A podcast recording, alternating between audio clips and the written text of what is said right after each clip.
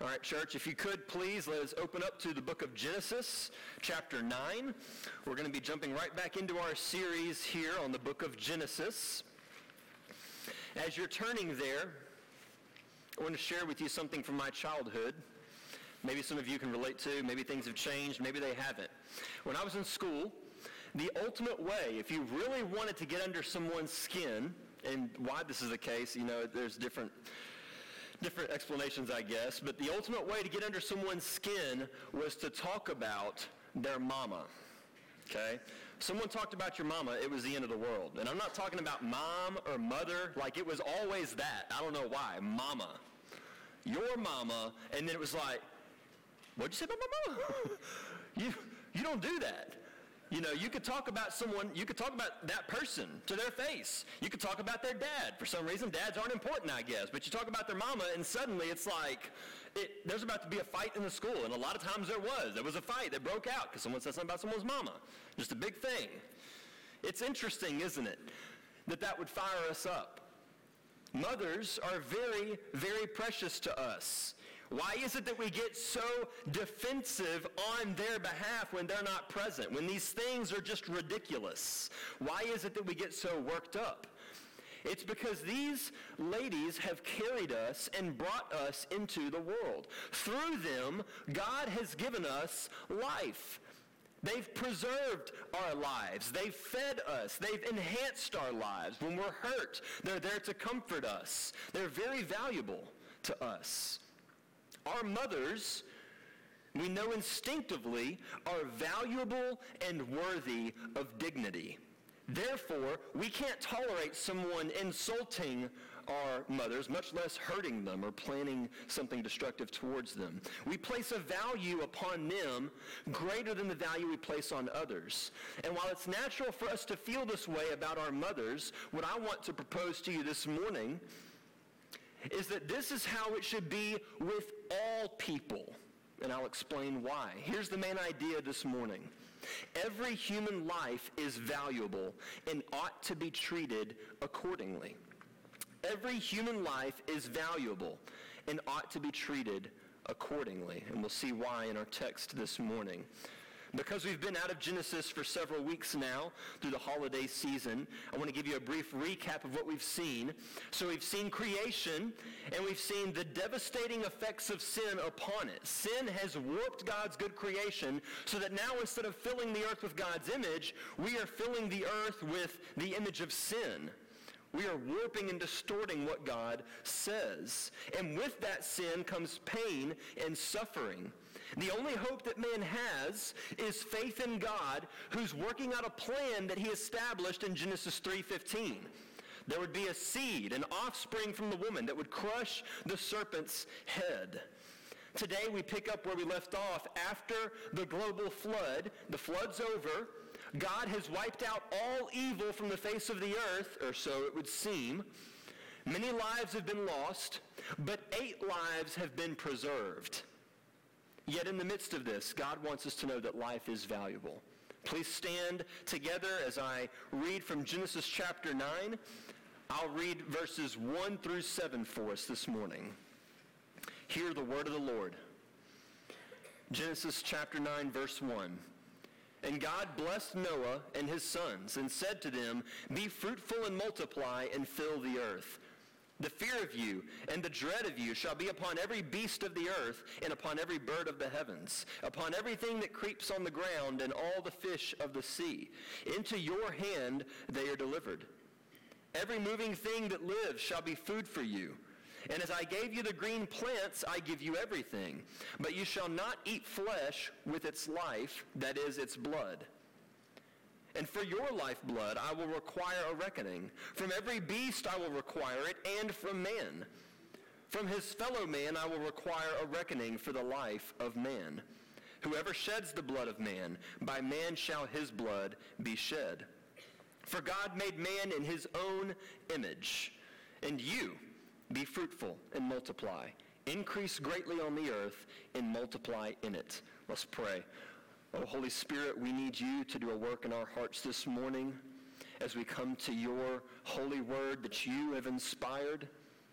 We praise you and thank you that it is without error, that it is perfect and complete for us, providing everything we need to be fully equipped and effective as Christians. This morning, would you expose our hearts to us through your word, that we might be changed further into the image of Jesus Christ, the Son. It's in Jesus' name I pray. Amen. Thank you, church. You can be seated.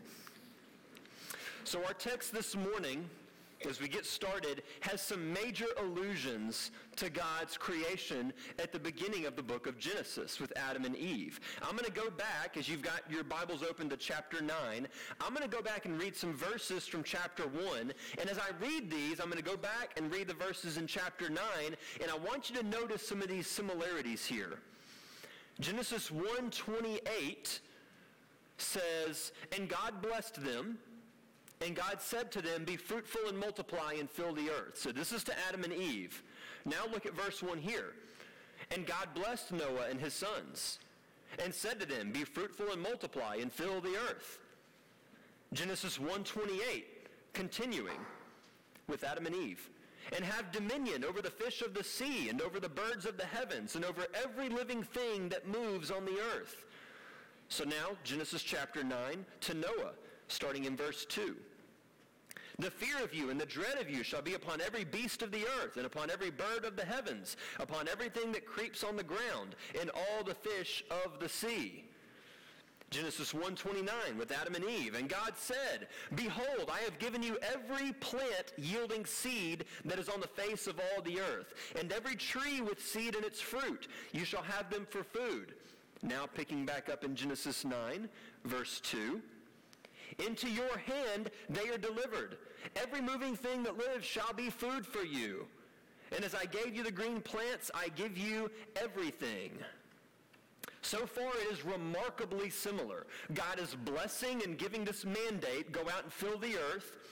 He's describing the creatures that are swarming in the water or on the land, that are flying, that are creeping. And then he describes how they are going to be sustained, but we get to verse 3, and suddenly there's a little deviation here. Before we get to that, I want you to see that in Genesis 9, Moses, who is the author of Genesis, wants us to see a new sort of creation here. It's like creation has this reset button that's been pushed. Click, and everything resets. The earth has been eliminated of all life except for what was preserved on the ark. God has eliminated all wicked men, and he has left a remainder here to start fresh. It's almost like God is saying, okay, the fall messed everything up. Now that I've gotten rid of all these wicked people, now go fill the earth with my image and my glory. Knowing full well that that is not going to happen. God knows this isn't going to work. He wants us to see it for ourselves. Have you ever had the thought, you know, if all the crazy people would just leave our country and we could have a fresh start, things would fix themselves and everything would be okay? You ever thought something like that? Sometimes I have. If, if we could just get rid of the crazy people, everything would be okay. Guess what? That's wrong. we know it's wrong. Generations down the road, we're going to run into the exact same problem again. That's why since the foundation of the earth, every major nation that has risen up, guess what happens? It destroys itself. It crumbles in on itself. No matter how many fresh starts you get, it always breaks down. And God wants us to see that here. God wants us to see that the sin problem here is not isolated to those people. The sin problem is in our kind of people. It's in us. Even those of us that pride ourselves with how regularly we're in the Word and how obedient we are to the Bible and how much we can't believe that other people don't raise their children right and that they act certain ways. We take this pride in ourselves, but guess what? The sin problem's in you too. It's in all of us. It's not in those people. It was in Noah. It was in those eight individuals. Even in the most favorable circumstances, like, say, a global flood wiping out all wicked people from the face of the earth, because of sin, we simply cannot fill the earth with God's image on our own. And God wants us to know this. Fresh start, let's see what happens. By the end of chapter 9, we're going to see it doesn't work. it does not work. So it's very similar. It's kind of like a fresh start. But then in verse 3, I mentioned we had this deviation. Now, instead of only eating plants for food, now, praise God, we can have bacon. And Kristen West said, Amen. Kristen loves bacon, so do I. Meat is on the menu. I want to point something out, though. Isn't it interesting that eating meat wasn't a part of God's original provision?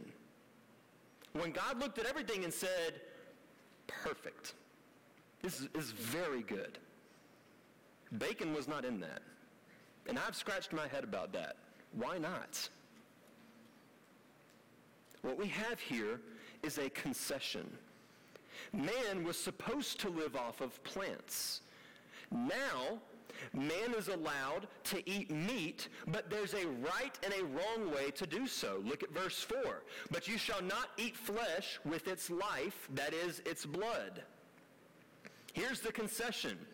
Now, in order for us to eat, we have to take the life of something. When we hunt and we harvest an animal, in order for us to eat and live, we have to kill something. It loses its life so that my life can be sustained. That's the concession. Obviously, there was a reason for us to need to eat meat after the flood, or else God wouldn't have done that. It wasn't a part of the original design. It is post-sin and post-flood. So there's been many theories offered from changes in the Earth's atmosphere. Certain types of plants can't grow effectively, or they've lost their nutrients in a way that animals provide it.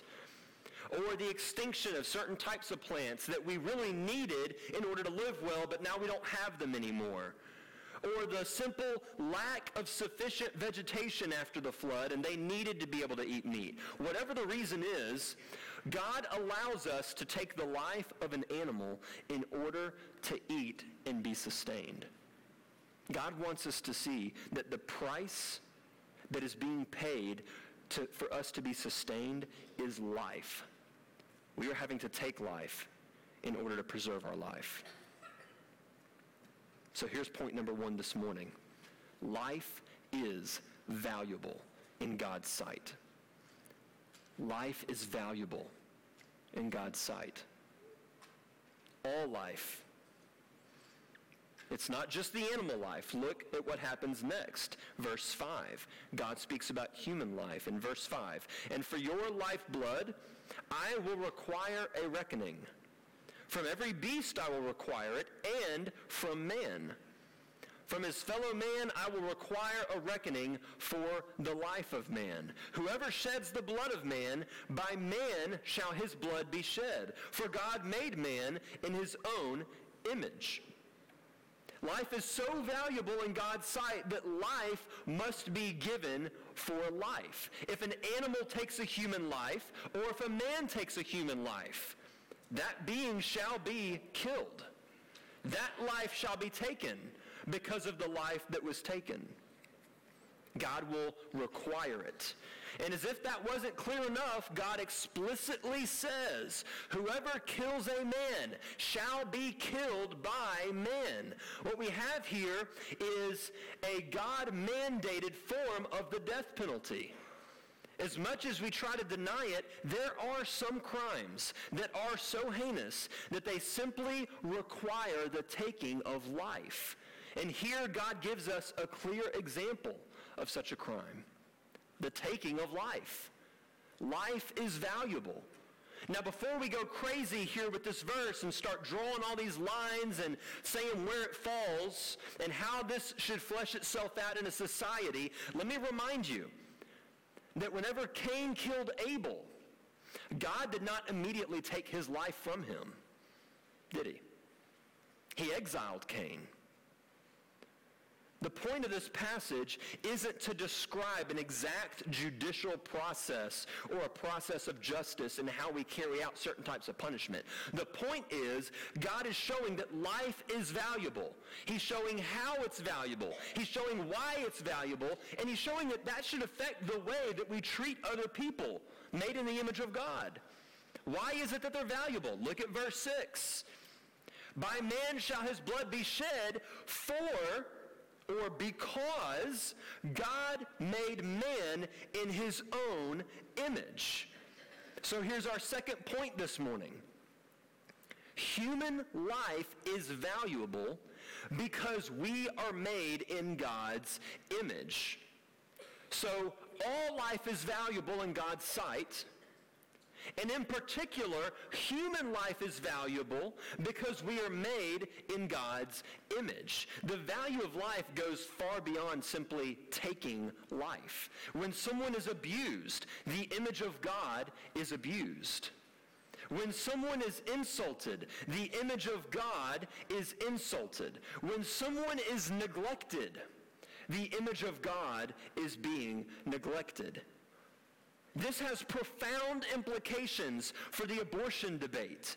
Babies who are made in the image of God are being killed. This has profound implications for our system of law and order. The taking of life must be treated with absolute and utmost seriousness. This has profound implications for the way that we think about or talk about people. You are not more worthy than they are. They are a valuable life. It is always a tragedy when life is taken, whether it's unjust or just. It is always a tragedy. We ought not to speak about life that just deserves to die because in that moment we're actually condemning ourselves. We all deserve to die. Do we not? You might be in this room thinking, well, I don't deserve to die. Every single soul in this room has committed divine treason against God. We all deserve to die. There is no life in here that is more valuable than another. It doesn't matter what you've done. Human life is valuable because we are all made in the image of God even when justice is executed, and that is necessary, and we see that here in the Bible, it is still a tragedy. In the context of God's command to fill the earth with his image, the taking of life willfully is an intentional act of rebellion against God's creation mandate. He says, fill the earth, but we are taking life instead. So continuing this theme of the value of life, I want you to listen to what happens next. We see here in verse 7 the creation mandate reiterated again. Then in verse 8, I'm going to read 8 through 17. Follow along with me. Then God said to Noah and to his sons with him, Behold, I establish my covenant with you and your offspring after you, and with every living creature that is with you, the birds, the livestock, and every beast of the earth with you, as many as came out of the ark. It is for every beast of the earth I establish my covenant with you that never again shall all flesh be cut off by the waters of the flood, and never again shall there be a flood to destroy the earth. And God said, This is the sign of the covenant that I make between me and you and every living creature that is with you for all future generations. I have set my bow in the cloud, and it shall be a sign of the covenant between me and the earth. When I bring clouds over the earth, and the bow is seen in the clouds, I will remember my covenant that is between me and you and every living creature of all flesh. And the waters shall never again become a flood to destroy all flesh. When the bow is in the clouds, I will see it and remember the everlasting covenant between God and every living creature of all flesh that is on the earth. God said to Noah, This is the sign of the covenant that I have established between me and all flesh that is on the earth. It's significant that we have this passage immediately following the flood. Many people have this idea of God that he's this vindictive, genocidal, mass murdering, prideful, arrogant God who is obsessed with killing everybody who doesn't worship him. The God we serve is so, so different than many people think. Yes, God is very holy. Yes, he is very just. Yes, he punishes evil. But what we see here is a merciful God. What this passage reminds us is that God desires mercy rather than judgment. God is promising to preserve life for all future generations, not to respond in judgment. What this passage, juxtaposed with the flood narrative, teaches us is that judgment does not rid us of sin. Do you get that? Judgment doesn't fix the problem. How do we know that? We saw judgment. The global flood. We have these eight people. We have this man who is righteous in God's sight because of his faith. So judgment cleansed the world, and now guess what we have after the flood? We still have sin. Judgment doesn't fix the problem. So now, after that act of judgment, now that we're able to see this, God is able to establish this covenant that is like a foundation for a new covenant in the New Testament through Jesus. And in this covenant, God is showing, I desire to show mercy.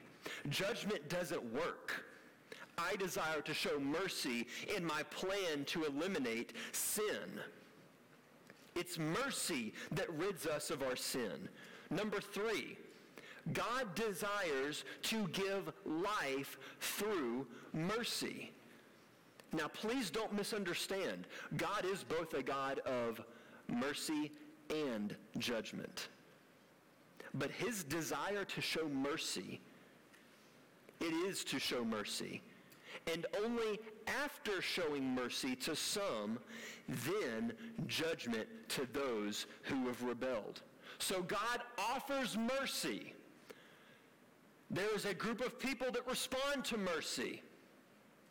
And then the rest experience judgment.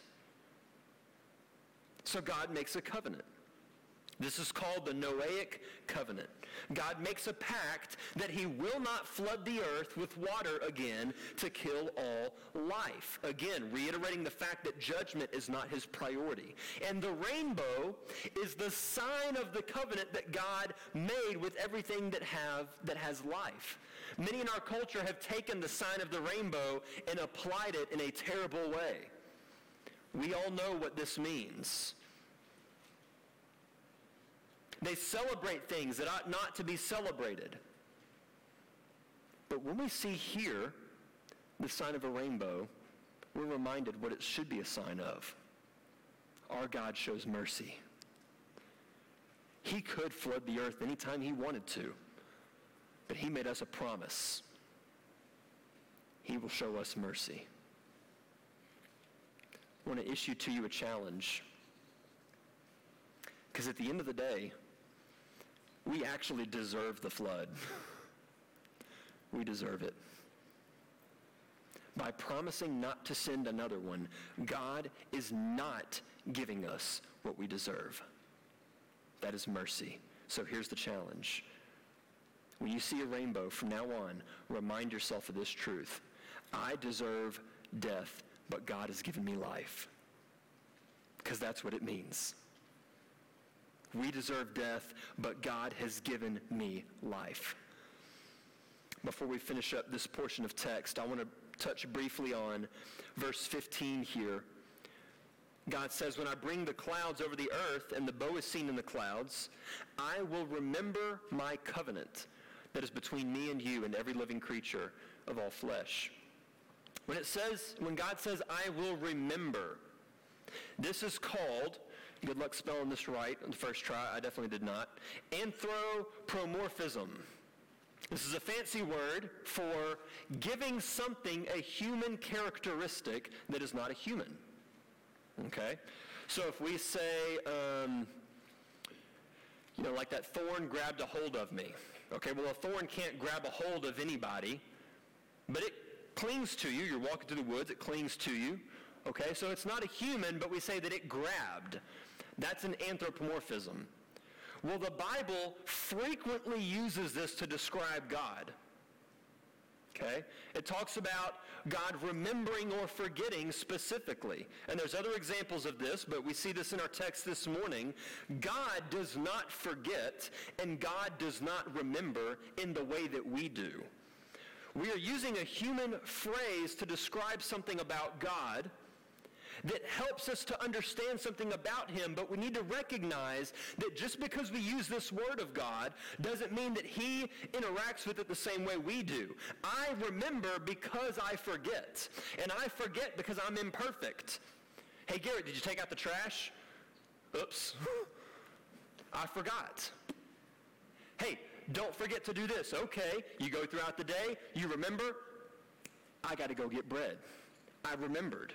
That knowledge for a little while was not in my mind. It was somewhere back in the recesses and then something pulled it forward. So it is similar with God, but not in the way that it is with us. God doesn't forget or remember because he has perfect knowledge of all things. When the Bible says that God remembers or forgets, it has nothing to do with his knowledge. His knowledge is perfect. Rather, it has to do with God's acknowledging or acting upon something. When God remembers his covenant, he is acting according to the covenant that he has made. When God forgets our sin, and our record of sin and it's wiped clean, that doesn't mean God suddenly has no knowledge of those things. When he says, I, I will forget your sin, it's not like you sin again and he goes, well, that's the first sin you've ever done. No. He has not forgotten that in the way that we forget things. It means that God is deciding not to act against our sin in a way that he would have before we were forgiven. So if God remembers his covenant, what it's saying is, I'm deciding to act upon something that I've already decided I will do. Now, this applies to a lot of other things in Scripture.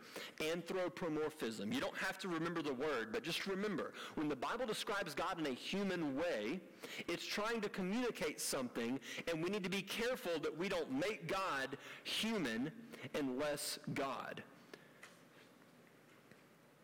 Let this be a comfort to you this morning as we get ready to finish up our passage.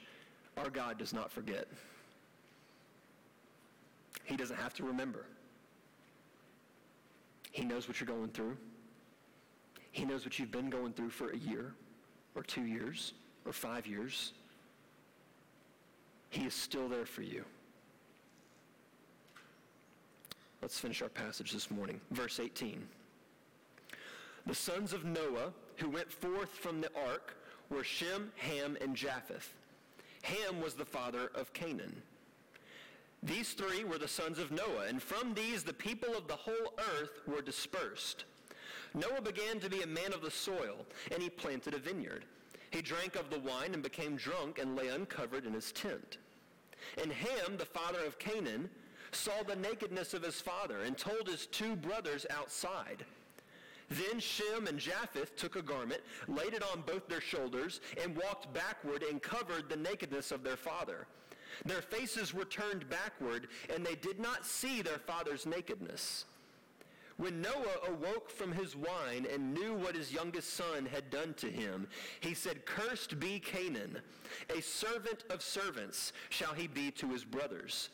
He also said, Blessed be the Lord the God of Shem, and let Canaan be his servant. May God enlarge Japheth, and let him dwell in the tents of Shem, and let Canaan be his servant. After the flood, Noah lived 350 years. All the days of Noah were 950 years, and he died. So now we learn a little bit about Noah's three sons. Verse 24 says that Noah awoke from his wine and knew what his youngest son had done. So we know that Ham was the youngest. We aren't certain of the birth order of the other two. Sometimes people suggest, well, it depends on the order they're listed. But we see their names listed in different orders in Scripture. So it's hard to say for sure. There's disagreement on exactly those things. Either way, the focus of our passage is on Noah's act and how his sons respond to it. Noah, this righteous figure who is the fresh start for mankind, reminds us that sin is still present. He grows a vineyard. He makes this wine. He goes out and gets drunk, and he passes out naked in his tent. There are a lot of questions here. Where was Noah's wife when this was going on? Why was he naked? Why was he drinking so much? We don't get any of that. What are we told? What we're told is that Ham sees Noah's nakedness. Noah is a man made in the image of God. And what does Ham do? He goes and tells his brothers, guys, look, dad's passed out naked in the tent. Now, the other two brothers, they don't do what Ham did. What Ham did was a shameful thing. Shem and Japheth do the right thing. They try to protect their father's dignity and cover him up. They get a blanket, they get this garment, and they walk backwards between the two of them and they lay it over their father so as not to embarrass their father by looking upon his nakedness. Here's our fourth point this morning. People deserve dignity because we are made in God's image. People deserve dignity because we are made in God's image. The passage makes it clear that Ham did wrong. And Noah, after he wakes up and finds out what happens, he curses him for it. It's very obvious. This is wrong. Now, this isn't a magical curse. It's not like Noah said, I'm cursing you, and now this is, uh, that's not how that works. This is a statement of condemnation upon him. Similar to when Jesus gives the Beatitudes and he says, blessed is this person, and blessed is this person, and blessed is this person. It is very similar to that, but the opposite. Now, this curse is prophetic, which is why Moses includes it in the passage. You notice several times in this passage, we see it first here in verse 18, then in verse 22. When it describes Ham, he wants us to know Ham is the father of Canaan. This is for a reason. If you know your Bible well, you'll recognize that name. It's the name of the promised land where God would take Israel one day. You're going to go into the land of Canaan, and that is going to be your dwelling. You're going to overthrow all of the people there because they're living in sin and rebellion against God. So Moses wants us to know that somehow that situation then ties all the way back here, and we see it in Ham now. He is this type of person, and his families will be this type of person, and that sin will spread until it occupies a nation. It reminds us sin spreads in us like yeast does through dough. And if you do not eliminate that from your life, it will grow and grow and grow. We cannot simply sweep things under the rug and hope that it doesn't get worse. The problem always gets worse. You just don't see it until it starts to show and there's severe damage that's done.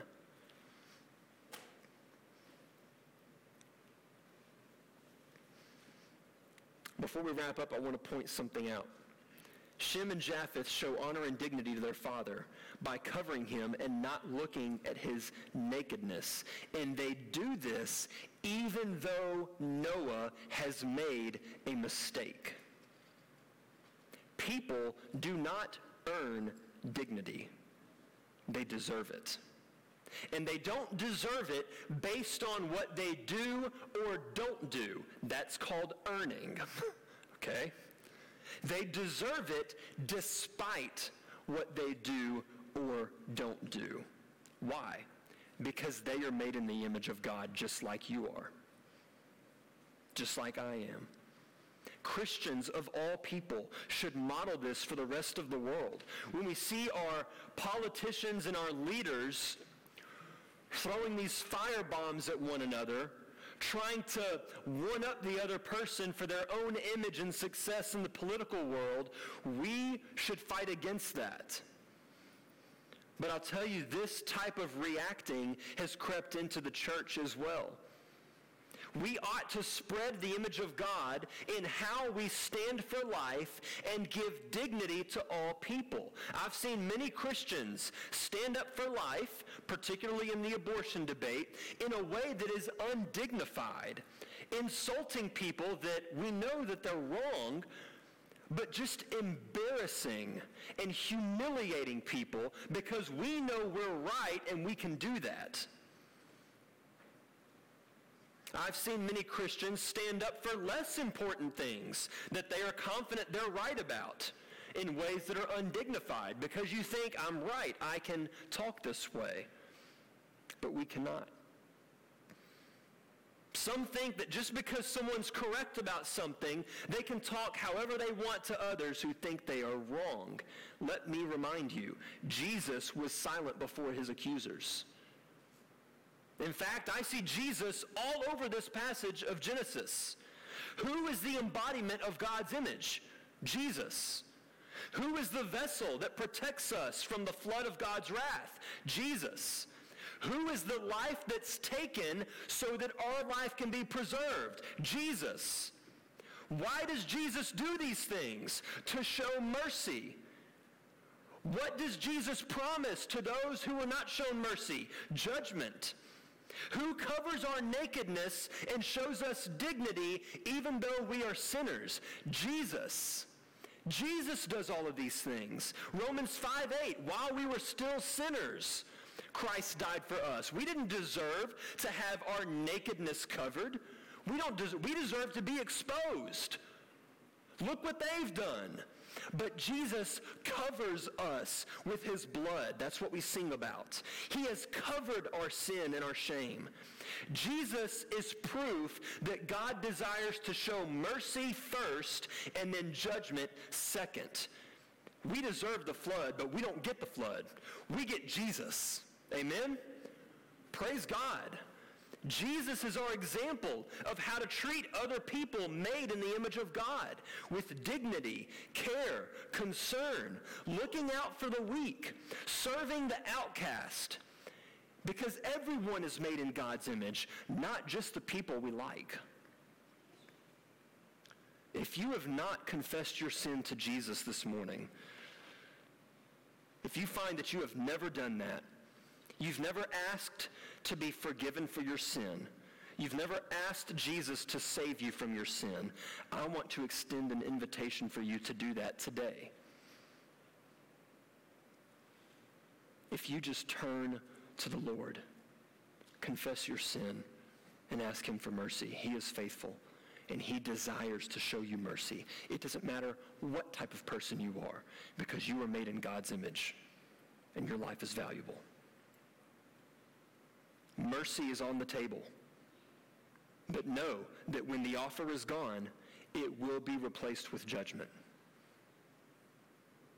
Church, for the rest of us, may we recognize and treat all life as valuable in the way that we talk with others or about others, in the way that we protect others or defend others or pursue justice for others. And may we not forget that the most complete way of doing this is by sharing with others the gospel of Jesus Christ. If we really believe all life is valuable, what reason is good enough for not sharing how someone's life can only be saved through Jesus? I may have shared this before. If I have, be patient with me. We were watching Fear Factor, I think it was last night actually. There's like these old reruns. It's harder to find good new shows, so we just go back to the old ones, and even some of those are hard sometimes to avoid things. But it was a celebrity edition, and on the celebrity edition, they had Penn and Teller. So how many of you know who Penn and Teller are? Okay, good. So they're these kind of comedy magicians, and they're known for exposing how tricks are done, which is like a big no-no in the magic world. That, that you don't do that. Big no-no. They've been kicked out of several things because of that. But they do it in a way that still baffles your mind. And you still will watch and even watch how they did it, and you come away thinking, I still don't know how you did that, even though you showed me everything. It's amazing. Really, really talented. Very funny guys. Well, Penn, the larger gentleman, he's the vocal one. Teller is the quiet one. He's, he's a little bit shorter, doesn't talk. Penn is a very vocal atheist. He does not like God. He does not believe in God. He has written books. Okay. He's written a book that I know of for sure. I believe others but he's written one for sure about how the Bible is just this crazy fairy tale that is just hard to believe that anyone would think this is true. And in this book, it is filled with blasphemous, terrible things about God, making fun of God. Penn made a video several years ago, and there was a Gideon that attended one of his, one of his shows. And after the show, people are coming by and are very congratulatory. And Penn makes this video. It's like a video log. It's like five, ten minutes. If you uh, want later, I can send you the link for it. You can watch it for yourself. And he's describing an account that happened to him after the show. He says something to the effect of, you know, people are coming by, they're congratulatory, it's great. And this man walks up. He's a very sharp-looking man. who's dressed well. He's a businessman, obviously. And he walks up and he says, hey, I just want you to know, I just thought that show was terrific. Like, you guys are so funny and talented. That's just so good. And look, I, I want you to have something. And he pulled out a little Gideon Bible. And he gave it to him. He said, I want you to have this. And he gave a little gospel presentation and he wrote his name and number inside the Gideon Bible. And he said, if you ever want to talk about this, I want to talk about this with you. I just wanted you to have this. Please take it, read over it. And I just want you to know, again, I love the show. I think you guys are terrific. Please, please read that. It is vitally important.